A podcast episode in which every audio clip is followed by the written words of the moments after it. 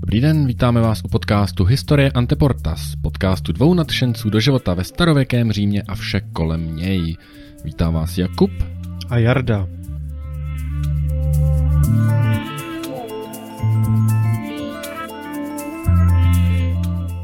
Dnes se podíváme na to, co všechno Římani skopírovali.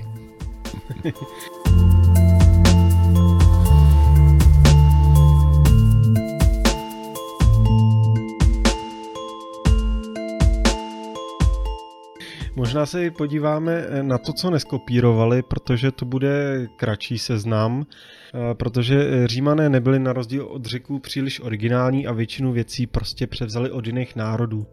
Jakmile si je podrobili, tak to nejlepší si vždycky eh, vzali a maximálně vylepšili. Mm-hmm, mm-hmm. Tak, ale než se pustíme do našeho hlavního tématu, začneme zase nějakou zajímavostí. Máš něco připraveného? Tak, eh, máme tady opět takovou lingvistickou zajímavost, etymologickou. Jestli pak víš, proč je uh, slovo karbanátek příbuzný uh, se slovem třeba krb, karbonář nebo karbunkl, karbit. Jo, já už myslel, že řekneš jako karbonára. nebo i karbonára, ano. Ješkojoči. Uh, to je zase určitě stejný kořen, že jo, to vychází z nějakého z nějakého jednoho základu. Ale co to znamená? Kdybychom měli italsky, že? tak bych věděl, co znamená carbonara. Ano, ano. A nevím, nevím, nechám se podat. Zrovna eh, je, je super, že jsi zmínil ty uh, špagety carbonara, protože uh, socialistický Československo si tuhle pochoutku trošku uspůsobilo po svým a určitě ti pak dojde, kam tím mířím. Um, špagety carbonara v Československu byly špagety po uhlířsku. No, je to, je to úplně jednoduchý. Je to z latinského slova karbo, což byly rozpálený uhlíky dřevěný. Mm-hmm. A takže v přeneseném slova uhlí jako takový. A vlastně karbanátek je něco, co se... Je to pečený na, na uhlí. Pochází to teda z latinského carbo, z italského carbonata, což je vlastně přídavný e, jméno a je to vlastně pečené na uhlí. Mm-hmm, Takže mm-hmm. karbanátek je maso pečený na uhlí. Takže takový burger. tak. Takhle já jsem pak už přemýšlel, že vlastně třeba v angličtině by to bylo daleko ještě jednodušší. Máš perlivou vodu, taky máš carbonated, nebo mm-hmm. kyslíkem, teda uh, oxidem uhličitým. Mm-hmm. Mm-hmm. Tak, jo, jo. Zase uhlík. No. To je super. Takže tak, to bylo jenom tak po prázdninách trošku odlehčenější. Dobře, já mám taky takovou odlehčenější. Uh, mám tady pro tebe otázku, proč Římani strašně milovali a vyhledávali rybičku, která se jmenuje očnatec obecný. Očnatec obecný. Malá rybička, tak 30 cm dlouhá, stříbrná, má oranžové vodorovné pruhy. Dobře, tak eh, já teďka zkusím být trošku při zemi, jako napadá mě spousta, spousta jako variant, k čemu asi ty rybky mohly používat, ale tak třeba extrahovali z nich eh, vonej olej. To je docela dobrý. Eh, ne, ne, ne, bylo to ještě přízemnější, protože tady ta rybička se živí nějakým druhem chaluhy a Potom, co Jiřímani snědli, tu rybičku, tak zažívali několika hodinový halucinogenní stavy. Aha, dobrý. Ty jo. Hmm. Tak uh, předpokládám, že ta rybička už je jako vyhubená, nebo protože... Dobrá přijde, zpráva. Že... No, není. Není. Dokonce v roce 2005-6 někdy tak eh, byl eh, zaznamenaný incident, kdy dva, dva chlapíci tady tu rybku snědli a, a pak šli do nemocnice, protože se cítili divně a nevěděli, co jim je. Jednomu bylo přes 90. Aha. Tam už může být těch uh, příčin docela dost, ale no. no radši nebudem říkat, kde se dá v současné době ulovit, že? To, to už si každý uh, dohledejte uh, sám, jakže se jmenuje ta ryba. Očnatec obecný. Tak. Um, no, tak to, to jsem nečekal. Dobrá, tak eh, zpátky k našemu hlavnímu uh, tématu a to je plagiátorství. Jak jsme si řekli, tak uh, Římani opravdu uměli extrahovat uh, z těch porobených národů to pro ně nejlepší, mm-hmm. ale asi to nebyly úplně jako všechny porobený národy. Ono když bychom si vzali jednotlivý ty provincie, tak těch národů nebo takových těch velkých národů byly desítky. Od koho nejvíc Římani opisovali? Bude to nepřekvapivé. Už jsme to tu několikrát zmínili, ale byly to řekové. Je pravda, že já jako malej, tak jsem si třeba strašně eh, Řecko a Řím plet. Mm-hmm. Pro mě to byla jako jedna civilizace, která tak jako volně se prolínala a nedělal jsem jako rozdíl mezi jako Řím, Atény, prostě Římani, Řekové, pro mě to byl jako jeden myšmaš. Mm-hmm. A až postupně jsem začal zjišťovat, že uh, je to právě díky tomu, že ty Římani si spoustu těch věcí takhle vysosali. Jo, jo, souhlasím, no. Já jsem to měl jako jednu zem v podstatě a když někdo říkal, to ne, to je z Řecka, tak jsem říkal, to je jedno, ne, jako Řecko, Řím, to je to samý. No. a je docela zajímavý, že to Řecko se relativně brzo stalo provincií Říma oproti, já nevím, Gálii, Egyptu nebo tak, tak vlastně v podstatě až vlastně o sto let dřív. Doteďka jsem vlastně jako moc nepochopil, eh, tak vyspělou civilizaci jako tehdy řekové byli, že se nechali těma Římanama hmm. docela jako lehce, lehce porobit. No, mě u toho ještě fascinuje vlastně ten důvod, proč Římani začali řeky kopírovat v tak hojném a masivním měřítku. Jo, protože člověk by si řekl jako dobře, máme tady rozvinutou civilizaci, ale my jsme ji dobili, takže my jsme ty lepší, že, který na ní zvítězili, tudíž my budeme importovat naší kulturu k ním, a ne obráceně. Ale bylo to přesně takhle, no. Oni Římani kopírovali to, co viděli u řeků a přinášeli to zpátky do, do Itálie. A ten, víš ten důvod? Ne. To je vlastně hrozně zajímavý, protože v té době um, Itálie nebyla sjednocena, že bylo tam mm-hmm. spousta uh, menších kmenů, byly tam nějaký ty latinové a, a pozůstatky etrusků a pak teda už to začínající římský jádro. A, a ty Římani potřebovali nějak upevnit svoji pozici na Apeninském poloostrově. Takže oni uh, sami sebe přesvědčili, že jsou potomky Trojanů mm-hmm. a že vlastně pokračují v jejich historickém odkazu. A, a Trojani to byl ten vzor, ke kterému oni vzhlíželi a tudíž uh, jsou lepší než všechny ostatní kmeny na Apeninském poloostrově a to jim dává tu morální převahu Jasně. nad nima vládnout. Mm-hmm.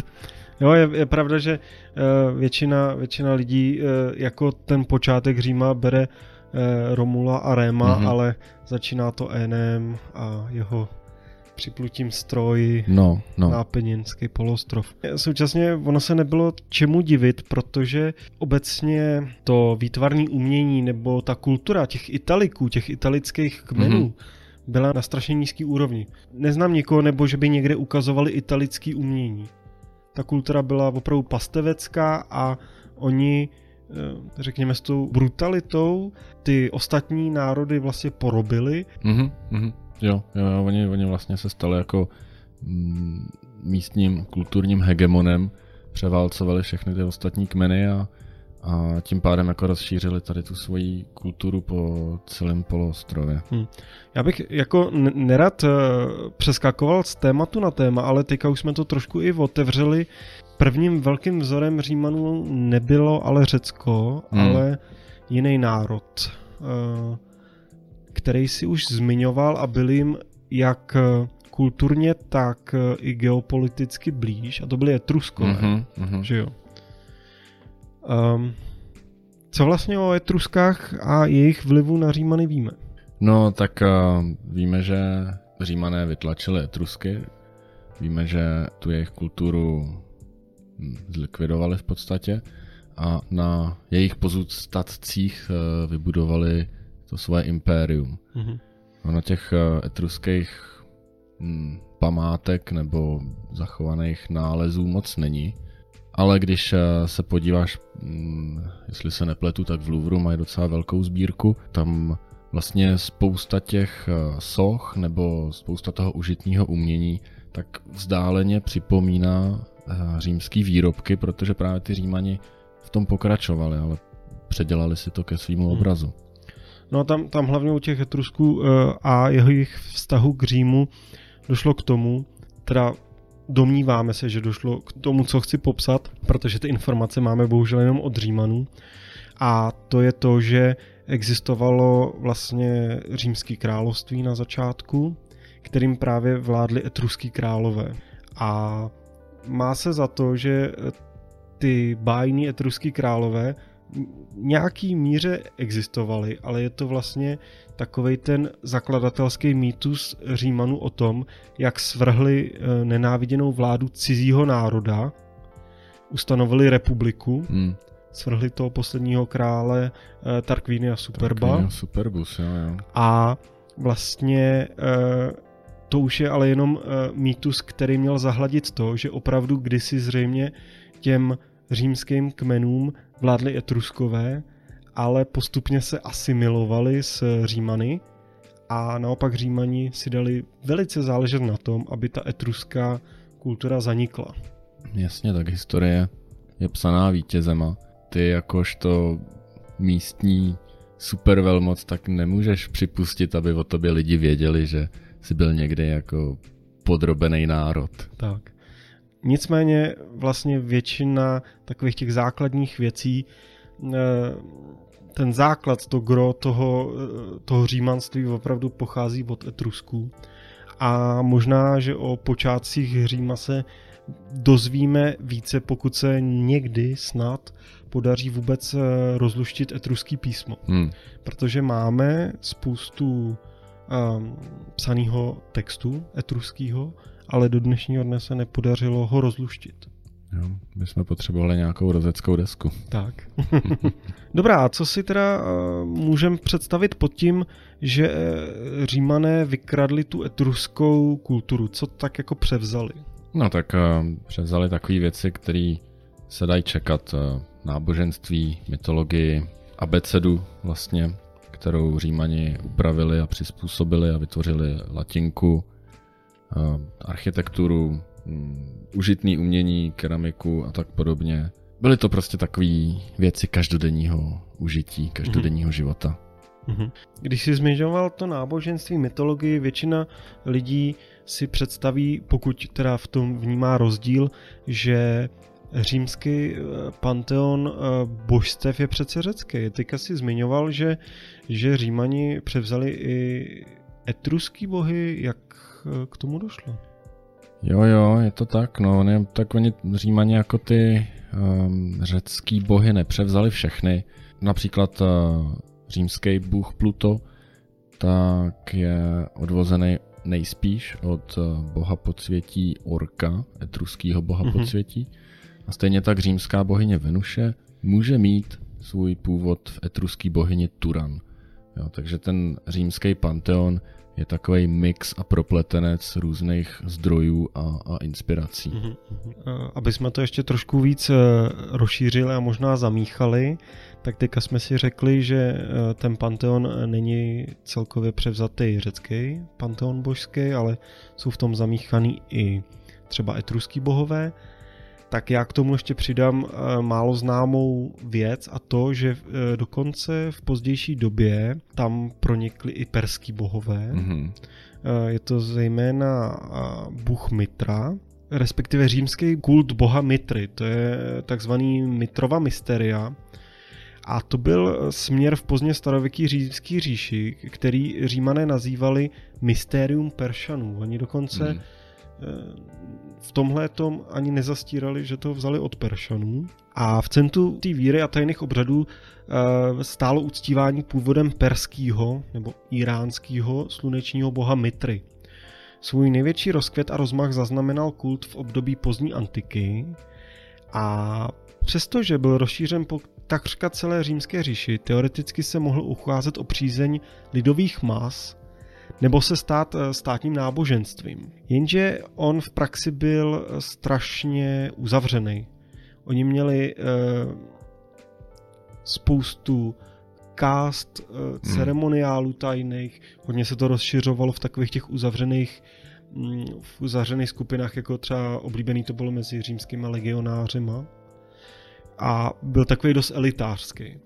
Proto vlastně nikdy nemohl konkurovat tomu křesťanství. Například uh, mitraismus byl naprosto uzavřený pro ženy. Mm-hmm. Nicméně tam bylo dost eh, podobenství s tou ranou křesťanskou církví a dokonce ta raná křesťanská církev kritizovala a obvinovala Mitrova mysteria z kopírování a parodování křesťanských obřadů. Mm-hmm. Protože Mitra hrál eh, v tomhle tom eh, kultu podobnou úlohu spasitele stejně jako Kristus v křesťanství. Narození Mitry se v Římě slavilo 25. prosince během svátku nepřemožitelného slunce, mm-hmm. Sol Invictus. Tak dost často byl vlastně ten Mitra spojovaný i uh, s Ježíšem Kristem. To je zajímavý, že to je takhle propletený s tím křesťanstvím, protože víme, že křesťanství Římani úplně jako nedocenili a raný křesťany tak uh, vlastně nazývali kanibaly, protože při těch náboženských obřadech tak uh, jedli jako tělo páně, že jo? Takže, mm-hmm. takže museli být kanibalové. to je hustý, no. No, to jsme se teďka dostali uh, na takovou náboženskou tématiku, ale zpátky k těm etruskům. Třeba věštění. To mě vždycky přišlo zajímavý, z čeho všeho římani věštili. Mm-hmm. A ještě zajímavější mi právě přišlo, že eh, to nebyl vynález eh, Římanů, ale Etrusků. Jedna taková zajímavá praxe, kterou strašně by mě zajímalo, jestli jako by se dala někde ještě dneska dohledat nějaká učebnice nebo manuál, to je čtení z letu ptáků. Mm-hmm. Vím, že se s tím obchodovalo za Římanů, aby si zajistil senát třeba dobrou přízeň osudu, tak třeba za kůrií byl holubník mm-hmm. s bílejma nebo šedejma holubama a podle toho, eh, jak chtěli, aby bohové promluvili, tak občas vypustili ty anebo ty holuby. Jo, musíš jít tomu štěstíčku trošku naproti. Je to tak. A, a to je právě zajímavé, že tohle to opravdu převzali taky od těch etrusků. Mm-hmm. Takovýhle specifický vlastně styl věštění. Tohle je zajímavý, no, jako věštění z letu ptáku.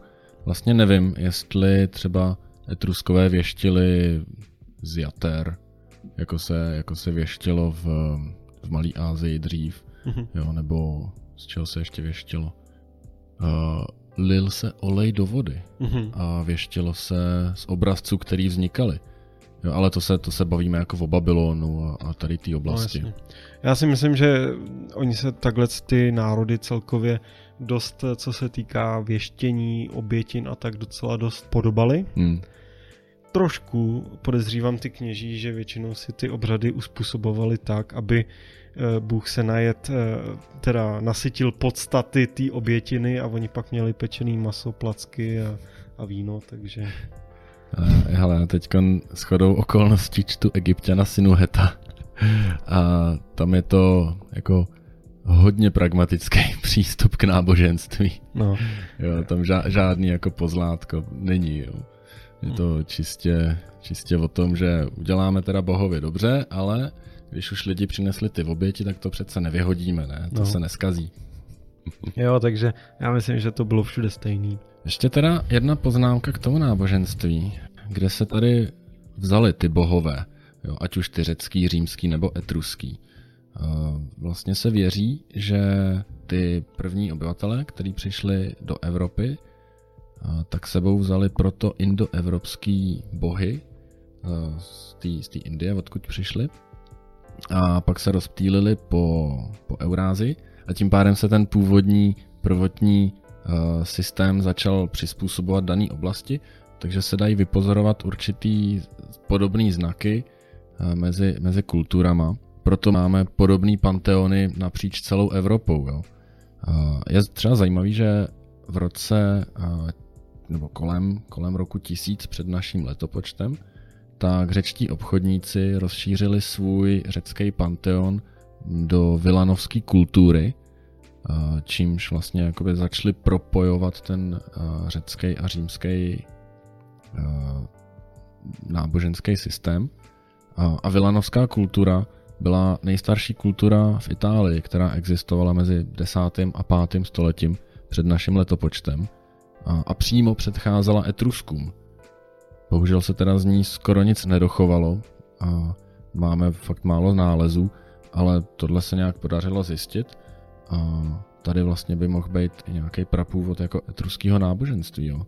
což by znamenalo, že se tady motáme furt v kruhu, jo? Že, že řekové si přinesli nějaký prvotní náboženský systém z Indie, který přenesli do Itálie, který se vyvinul do Etrusku, který se vyvinul do Římanu a Římani si pak od řeků přinesli znova jako to samý. Jasně. Eh, lidi mají docela představu, že ty národy byly takový jako tehdy dost eh, sevřený hmm. a nepropustný že tam nedocházelo k té kulturní výměně, že takhle jasně vypadal Říman, takhle jasně vypadal Řek, takhle vypadal Egyptian, ale e, v průběhu let se to strašně proplejtalo, ať už když už mluvíme o Egyptě, tak všichni vidějí ty faraony a tohle ale e, podívejte se na nadvládu Římanů, Makedonců a Ptolemájovců a najednou vidíte, že ten Egypt zas není zaš, až tak egyptský, ale spíš řecký. Hmm, hmm. Sami historikové v tom mají docela zmatek, nebo e, měněj nějaký zažitý představy. Třeba mě teďka hodně překvapilo nový poznatky ohledně gladiátorských her. Hmm. Má se za to, nebo až do uh, nedávné doby se předpokládalo, že Eh, gladiátorský zápasy převzali Římani od Etrusků, který je brali jako pohřební slavnosti. Že vlastně tam bojovali eh, dva eh, bojovníci proti sobě na počest toho mrtvýho. No ale teďka oni se začínají přiklánět k tomu, že to tak asi úplně nebylo, protože z dob Etrusků se nedochovalo jediný vyobrazení zápasu se zbraněmi muže proti muži. A nejstarší dochovaný fresky zachycující právě takovejhle boj, eh, kde ty mužové jsou vybavený přilbicema, štítama, oštěpama, pochází ze 4. století před naším letopočtem z kampánie. Mm-hmm. A tady se znova právě vracíme k tomu, co si říkal ty, která dlouhodobě byla obydlená řeky. Mm.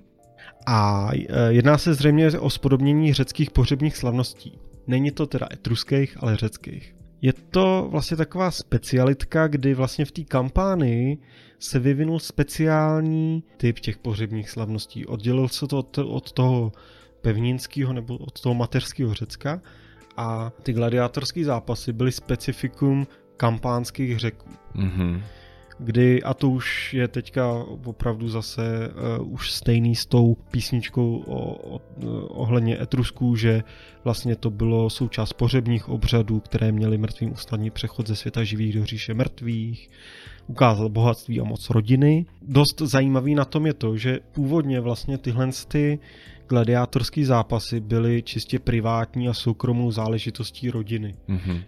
V podstatě během toho pohřebního rituálu, oni si sezvali ty hosty a před nima se udál tenhle zápas. Strašně mě překvapilo, že vlastně takový ty klasický gladiátorský zápasy, který si každý představí, pořádaný tím senátem, císařem, no to eh, byly až v relativně pozdní době. A asi posluchače překvapí, že první státem pořádaný gladiátorský hry se udály až eh, v roce 42 před naším letopočtem. To znamená Aha. dva roky potom, co zabili Cezara. jo, tak to tě rozhodí koncepci času. Jako. No. tak to je skvělý, to bych čekal jako mnohem, mnohem dřív. Jsou, jsou takový ty eh, základní pojmy, který má každý spojený s, eh, s římskou říší a má pocit, že vlastně byli od počátku takový, mm-hmm. jak je mhm. znají. A samozřejmě, ať už se jedná o takovýhle historický informace, tak jsou součást nějaký popkultury a dost často jsou ovlivněný dříve knížkama hmm. a v současné době hlavně teda jako filmem a seriálama, že jo. Jo, jo. To mě jako přivádí k jiný myšlence, jak vlastně Římani jako vzali něco vážného, pohřební rituál, a, a přetvořili to prostě do masový lidový zábavy. tak to mě přivádí k myšlence jako divadla, kdy vlastně římský divadlo bylo založené na řeckých vzorech, ale problém byl v tom, že řecké hry byly často jako hodně filozofický, náboženský, moralizovali hodně. Mm-hmm. Římani z toho udělali prostě zábavu, mhm. komedii jestli je něco, v čem byli opravdu Římani úspěšní, tak bylo vlastně eh, komercializace vážných věcí. Že? Hmm. Oni prostě fakt do, dokázali to přetvořit tak, aby to ty lidi bavilo, aby se s tím stotožnili. Vy třeba ty gladiátorské hry byly pak i vlastně politikům a sloužilo to prostě k dneska bychom řekli k populismu, že jo, protože prostě eh, chcete, aby váš císař byl populární, no tak prostě uspořádejte 20 denní gladiátorské hry. Samozřejmě eh, vstup zdarma a tak no, dále, jasně. dárečky. a funguje to furt. no ono je vůbec jako zajímavý, eh, jak si státníci využívali propagandu pro vlastní účely jedna, která by byly zvolení do úřadu, ale třeba při zrodu císařství v roce 27 před naším letopočtem, tak první císař Augustus taky cítil potřebu ukotvit svoji autoritu a dát tomu nějakou hmm, vážnost.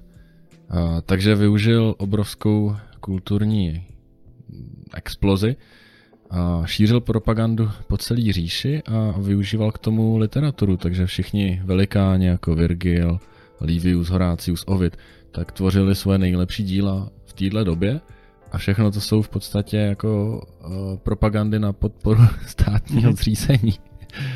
uh, no, takže kombinovali řeckou filozofii, literaturu a tvořili jako novou tradiční římskou kulturu.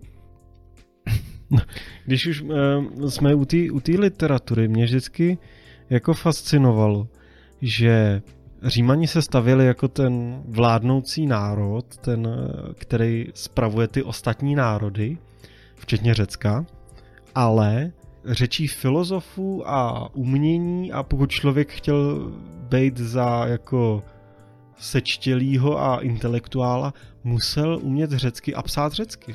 No pozor, ale to říkáš správně, pokud chtěl být považován za sečtělýho a intelektuála, protože tady ta fascinace řeckou kulturou se týkala akorát vyšších vrstev a bohatých, ale obyčejní lidi a chudí lidi, tak eh, ty se tomu posmívali, jako že to je snobství. Hmm. No, jo, víš, jakože tam je strašný rozpor v tom, jakože ty máš nějakou provinci, už jenom z toho, jak je spravovaná, je jasný, že je ti podřízená ale současně ty k ní jako vzhlížíš. Mm-hmm. Všechny, nebo ne všechny, to bych kecal, ale spousta těch římských her nebo i těch nějakých uh, knih, prostě Římani psali vyloženě v řečtině, ne v latině, mm-hmm. ale v řečtině. Takže pak se dělali naopak opisy v latině, že jo. Mm-hmm. Zvláštní, no. No ale nemusíme chodit daleko do historie pro další příklad jako odvěká rivalita mezi Anglií a Francií fungovala dost podobně, že? když v roce 1066 vpadli francouzi nebo uh, ty Normani do Anglie a, a podrobili si ji a začali vládnout, tak se z francouzštiny stal úřední jazyk a na královském dvoře všichni imitovali Francii a francouzský způsob života. Angličtina byla jenom pro vesničany a v podstatě nikdo s ní moc jako nemluvil. Mm-hmm No a pak to přešlo do té fáze, kdy lidi začali napodobovat a imitovat francouzskou kulturu, protože to bylo něco žádaného. Mm-hmm. No jasně, ale pořád tady v tomhle případě ta francouzská kultura byla ta kultura těch nadřazených, víš, jakože Jo, jo. tady je to opačně, že, že ty někoho porobíš a pak ho napodobuješ. Jo, jasně. Jo, že to je, to, to je právě, jakože ten tvůj příklad je logičtější, Hmm. takhle, jakože víš co, ale no, prostě římani, no. tak, tady eh, o vlivu Řecka a řecké kultury na Římany se asi by se dalo mluvit jako hodiny. Hmm. Já bych možná se podíval i na nějaký jiný národy. Určitě, určitě.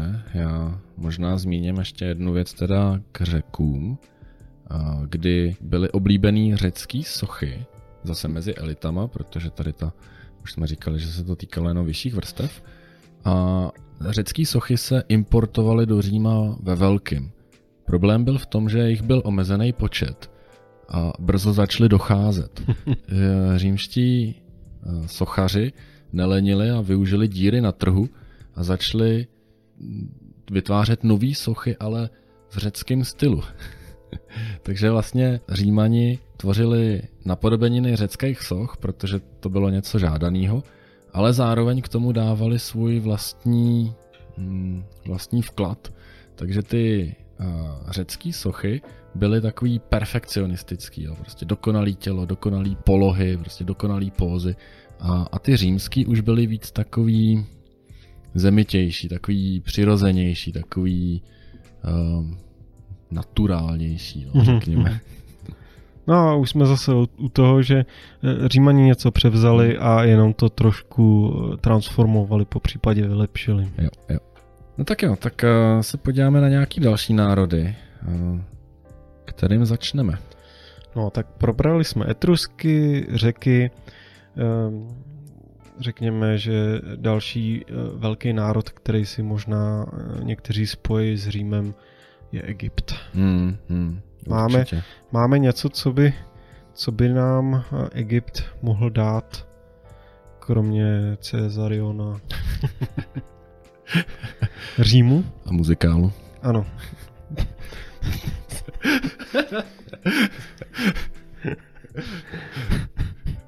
No. No, Dneska budu usínat eh, z písní na rtech. Teď královnou jsem já.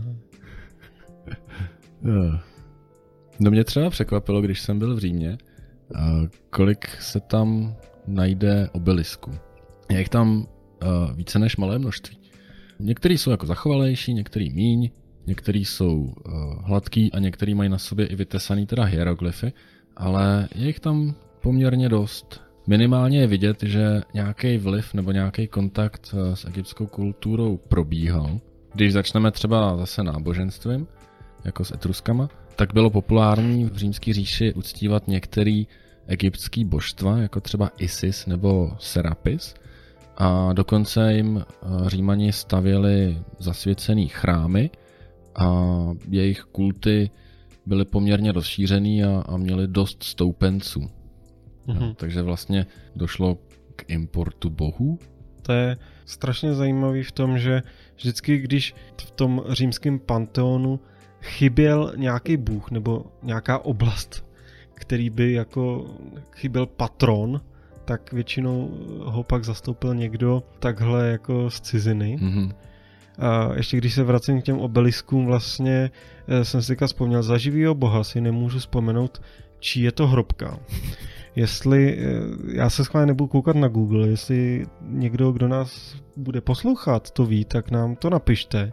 V Římě je obří hrobka ve tvaru pyramidy. A je to hrobka ale nějakého Římana. Aha. Já vím, že dokonce je to někde u, u nějakého metra, u, u stanice metra, je to opravdu čistá mramorová pyramida. Mhm. A je to ale hrobka nějakého Římana.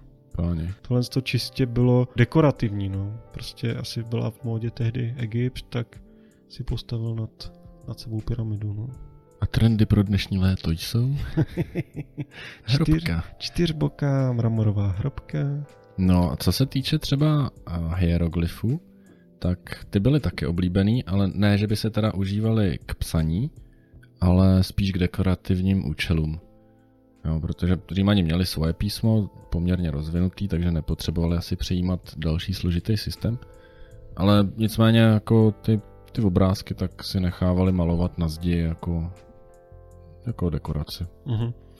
No tak eh, začátkem 21. století byla i podobná moda v Čechách, zase si lidi tetovali různý takový ty čínský znaky, že jo, eh, sladkokyselá kachna, mm-hmm. tak, eh, jenom protože to prostě pěkně vypadalo. Jo, jo, to je přesně ono. No a co třeba nějaký jako menší, no menší, Římanama považovaný za barbarštější národy, jako třeba Keltové a Germáni. Převzali něco od nich? No, když to říkáš takhle, tak asi jo, ale abych řekl pravdu, tak takhle na první dobrou si vůbec neumím vybavit, že by něco od těchto těch eh, národů převzali. Z mýho pohledu eh, museli tyhle ty národy Římani považovat na rozdíl třeba od řeků nebo egyptianů za takový ty jako necivilizovaný, jako extra necivilizovaný, takže si moc nevím představit, že by od nich něco přebírali, ale asi něco hmm. bude. Jo, jo, máš pravdu. Nejedná se tady jako v případě Etrusku nebo Egypta o přejímání keltských nebo germánských božstev. Jo, nic tak vznešenýho, noblesního to, to nebylo. Ale přece jenom eh, je dochovaný záznam, že Římani převzali od Keltů uh, meč, který je známý jako spata, spatha. A tady ten keltský meč ovlivnil eh, konstrukci římského meče.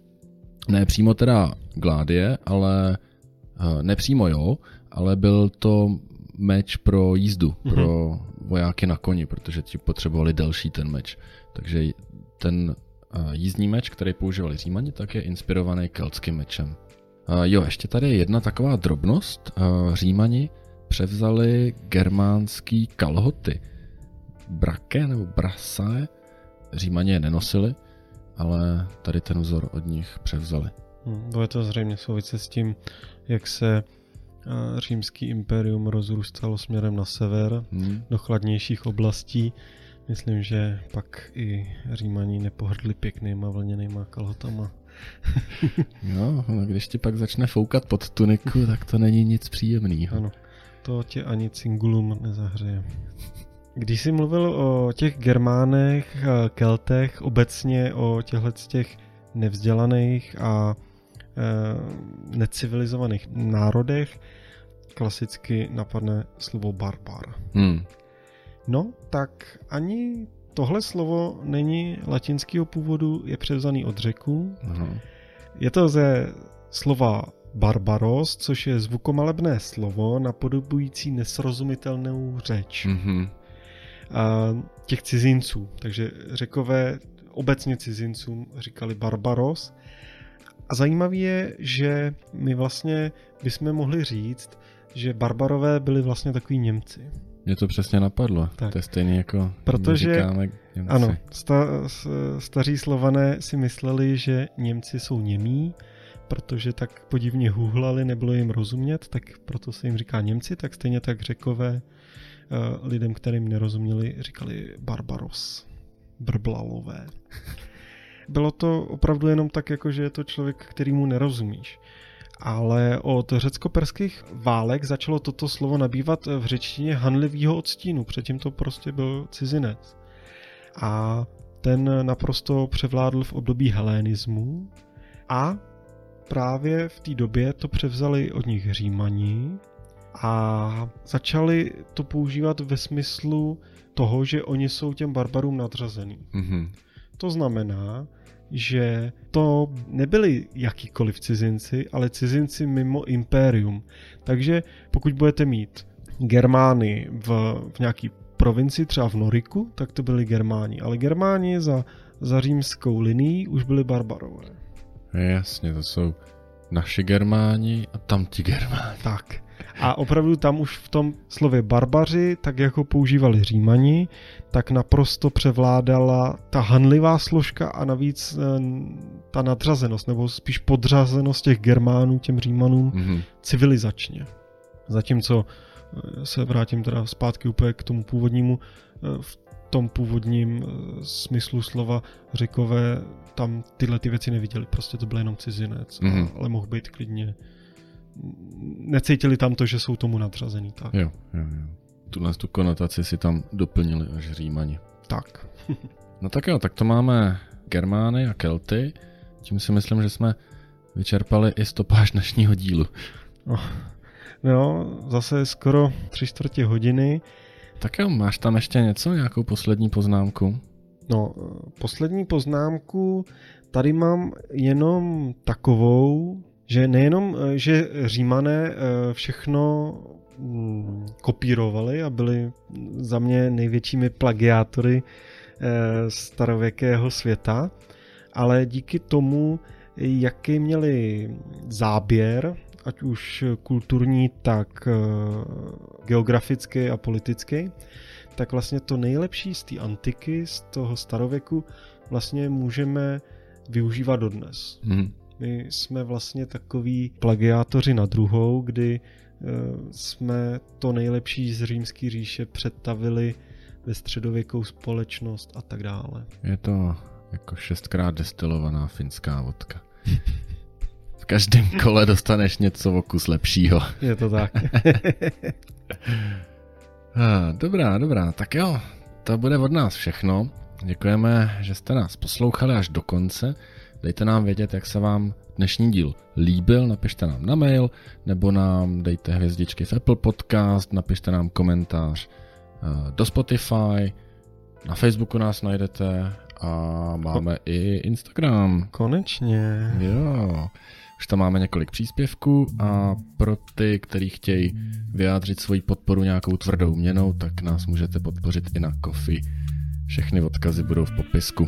Mějte se fajn, doposlouchali jste podcast Historie Anteportas. Od mikrofonu vás zdraví Jakub a Jarda. Ave. Ave.